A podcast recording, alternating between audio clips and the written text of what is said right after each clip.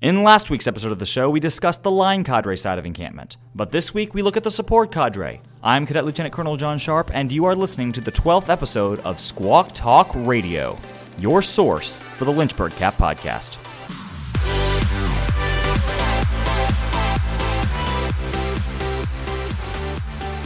Ladies and gentlemen, welcome back to yet another episode of our show.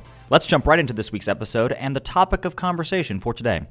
At encampment, there are a variety of teams that all keep the encampment machine running. This may be anything from the public affairs team, which documents the encampment experience with the use of cameras and social media, or it might be something like the dining services team, who keeps everyone fed with a healthy and plentiful diet. This week, we get to hear from two members of the support cadre of Encampment 2018, one of which was the leader of the curriculum and plans team, and the other was a medic. Let's have a listen. All right, for this first interview of the episode, I want to talk to one of the special projects officers at Encampment. Um, would you like to introduce yourself? Yes, uh, my name is Cadet Captain Zechariah Pratt. I had the privilege to serve on the Special Projects team as the chief, and our job mainly consisted of we wrote the schedule before encampment, um, edited it and distributed it during encampment, and also my team mainly ran activities such as the air assault course, rappel tower, and LRC during encampment. So, for those of you that may not know, uh, the chief position is essentially uh, the head of a specific team. So, being the special projects chief, he basically headed up the entirety of the special projects team. Uh, Captain Pratt, how many members were on your team and who all was on that? I had four members on my team, including uh, Cadet Major Bell and then three other cadets from other squadrons, I had, uh, including Cadet Riley, Cadet Roos, and Cadet Manning. Fantastic. Um, what was your experience on a day to day basis? Obviously, you talked a little bit about your responsibilities on a broader scale, and you talked about the schedule. Um, what did that look like on a regular day? Uh, say, day three of encampment, you're midweek. Um, you're going through the, the ropes of encampment. Something comes up in the schedule. How did you handle that on a regular basis? Well, specifically during encampment. So we had a unique challenge where our team didn't have a direct senior member oversight. So I had to report directly to the senior member deputy uh, commander for support, Captain McCabe. And so my job usually consisted as, as the chief at the beginning of the day is to overlook the schedule for the next day, um, edit it, get talk to Captain McCabe, the executive cadre, command cadre, make sure that nothing had changed majorly, and if it had, then I edited the schedule. By about lunch to dinner time, I would meet with the support chiefs and the cadet deputy commander for support, and we would confirm the schedule, and then that night we would distribute it to the line cadre and make sure that they had what they needed. But my team, they, um, it was more a one man job to do the schedule editing, but my team, mainly during the day, they would carry out the orders of the day, the schedule for that day. So they'd be running the LRC, rappel tower, etc. They were the hands on actually fulfilling activities, making sure behind the scenes that they were prepared. So you might say that they were like the experts in those specific areas. Say one might run the LRC, they'd have to be well versed in how that activity ran, or the air assault course. Um, they might have to know all the ins and outs of that activity, and they, as an individual, would then head up that activity. Yep, that is correct. Well, uh, through the line cadre, my staff never really talked directly to students since we were a support cadre, but we would communicate to the line cadre, and then the line cadre would carry out what they were told. So, as a special projects officer, you kind of kept encampment running uh, throughout the week. You kind of were the backbone when it comes to all the different activities and what makes encampment fun.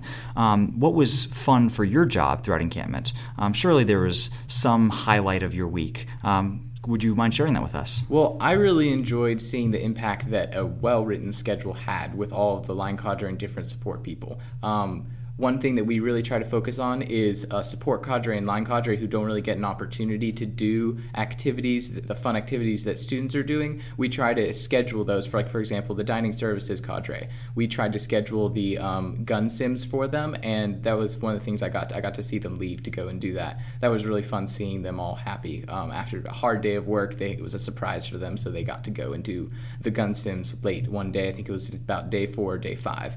But um, I also loved interacting with people, um, being kind of the person that um, got to see the overall picture and really work with everyone. I really enjoyed it.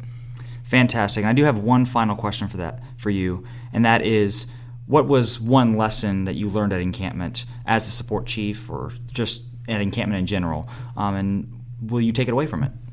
Uh, for me, it was really that uh, relationships with people matter. That um, when you work as a team and you have to look at the entire picture, everybody has their own perspective that they bring to the table. And you have to be willing, especially as the person that is writing the schedule and pu- pulling together all the pieces, you have to hear everyone's perspective, give it not equal weight, but really listen to everyone and make sure that you're getting that they're you understand that they're getting their point across and that you ensure that they realize that they're being listened to.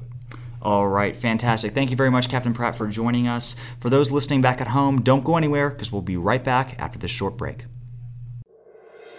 From border to border, from sea to shining sea, more than 61,000 ordinary American citizens are serving their communities every day as a member of the Civil Air Patrol, the official auxiliary of the United States Air Force. From disasters large and small, natural and man made, we answer the call to serve. To find out more information or to find a unit near you, log on now. Go civilairpatrol.com.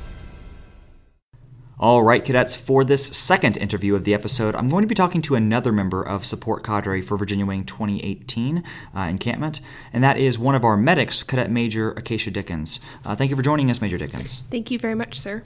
So, Major Dickens, as a medic, uh, I want a little, I want to hear a little bit more about uh, your experience uh, and what it was like uh, for the week as a whole. Well, being a medic is a lot of fun. You get to go to encampment and help people get through the week. And that's basically what you do, whether it be mentally or physically. Sometimes, you know, you have somebody with a blister and they won't be able to walk by day 3 if they don't address it on day 1. And so you're you're there to help the p- other people be able to accomplish the mission. So, obviously, that's a more broad view of your uh, description. I think that's a, a, really good explanation of the role of a medic, and that is being there to help your people. Because um, obviously, you're assigned to a squadron uh, throughout the week on a day to day basis. Um, what would a typical day at encampment look like for an encampment medic? So, basically, typical day, we would wake up, get into BDUs, not PT gear because um, we needed to be able to to have a meeting with the medics during the time others were changing, but we were in BDU uh, gear, and we basically went out and watched some the students and the cadre to make sure you know people weren't falling out during PT, everybody was safe and um, able to do the exercises properly. Then you know everybody would get changed. We would have a meeting just to make sure you know all of our bags were full and such, and then we would go through the day with our squadrons, just staying with them all the time, there to ensure their own, their safety. Fantastic. Now, as a member of Support Cadre and as a medic in particular, obviously you're with the cadets a large majority of the time, and that includes when they go to the activities at encampment. Um, did you get to experience any fun activities while encampment? And if so, what was one that stood out to you as memorable or particularly fun? So yeah, I did get to do some of the activities. Um, the most memorable one was um, the rappel the rappel wall. That was just fun. Um, getting to go down, uh, we'll go up and then jump down the wall. It's, it's it's a lot of fun. It's definitely one of the scariest experiences at encampment, but it also was probably my favorite experience of encampment 2018 as well. Um, lastly, I have one final question, and that is about encampment as a whole throughout the week. Um, there's always a lot to learn as cadre. What was a lesson that stood out to you in particular that you could just not only learn for Civil Air Patrol, but take away and use in general life? Right. So one of the lessons I learned um, as being a medic is you, you, you need to stay calm even under stressful situations. Um, like, say, if somebody is bleeding and it's kind of freaking you out, you've got to stay calm because if you freak out, other people are going to too. And even in any role of cadre, if you freak out, other people are going to too. It's just human nature. Um, and so, being able to stay calm and keep your head in those situations allows you to better help other people. All right. Thank you so much, Major Dickens, for joining us for this interview. Thank you very much, sir, for having me. All right, everyone. Going right into our next segment of the show, I want to highlight our safety nugget for the month of July. Here to host this segment is Cadet Senior Master Sergeant Madeline Groots. Hello, cadets. I'm Cadet Senior Master Sergeant Madeline Groots, and I'm going to be giving you this month's safety nugget. Safety nugget for this month is going to be on the topic of pollen allergies because they are very prevalent in the summertime and between the season changes.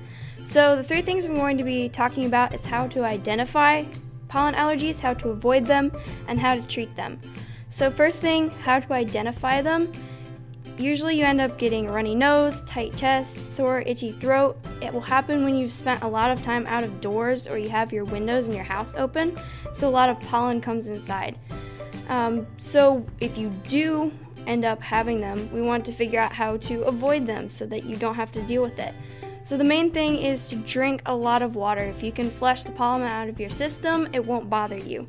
Also, if you're going to be doing lots of PT, try and do it inside as much as possible because the more you inhale pollen, the more chance you have of giving yourself pollen allergies. The last thing is how to treat them. Again, drink lots of water, flush it out of your system, get rid of it so that it's not irritating you. Also, if you want to drink tea and honey, which um, soothes the throat and makes sure that if it's sore, it kind of helps heal it, make sure that you're breathing in. You can also use a humidifier, which will help keep your lungs and throat wet so that it doesn't irritate you as much. Make sure to blow your nose and cough it out, don't swallow it. That will just make it worse and can risk infection. And above all, make sure that you're resting and give, your ch- give yourself a chance to heal. So, hopefully, these tips will help you identify, avoid, and treat pollen allergies. So, that was this month's Safety Nugget. Stay safe, everyone. For our last segment of the episode, you know exactly what time it is. It's time for our weekly aerospace trivia. Last week I asked the question What was the name of the first ever weather satellite and what day did it become operational? Now, I'm going to do something I have never done before on this show. This week, I'm not going to give you the answer to the question. As a matter of fact, you can consider me holding the answer to this question hostage. Over the past week, literally no one, no one emailed me or even attempted to email me the correct answer. Therefore, in order to not only hear the correct answer, but also receive the next question, you all know the drill. Someone needs to research the answer and send it to me at john.sharp at vawg.cap.gov before we move on to the next one. All right, it's time for the weekly attendance report, and that is as follows. Alpha received 100% accountability, Bravo had four no reports, Charlie had one no report, Oscar had two no reports, and Tango received 100% accountability. Again, sending in your attendance is not a suggestion. It is quite literally the easiest thing you can do in the cadet program. I'm not joking. The cadet commander literally sends you a nice polished document in your email inbox. You open said email. You type in the required information in the boxes provided, and you click the submit button. It's that easy. I want to see some serious improvements from this report of this week. With that being said, I only have one further announcement, and that is your regular reminder to keep exercising every single week. I am working on my regular workout program, and you can too. It can be as simple as doing a few push ups and running every day, or a full fledged program designed to challenge you and build serious muscle. Keep up the great work on those programs. Seeing as I have no other updates or announcements at this time, that concludes this week's episode.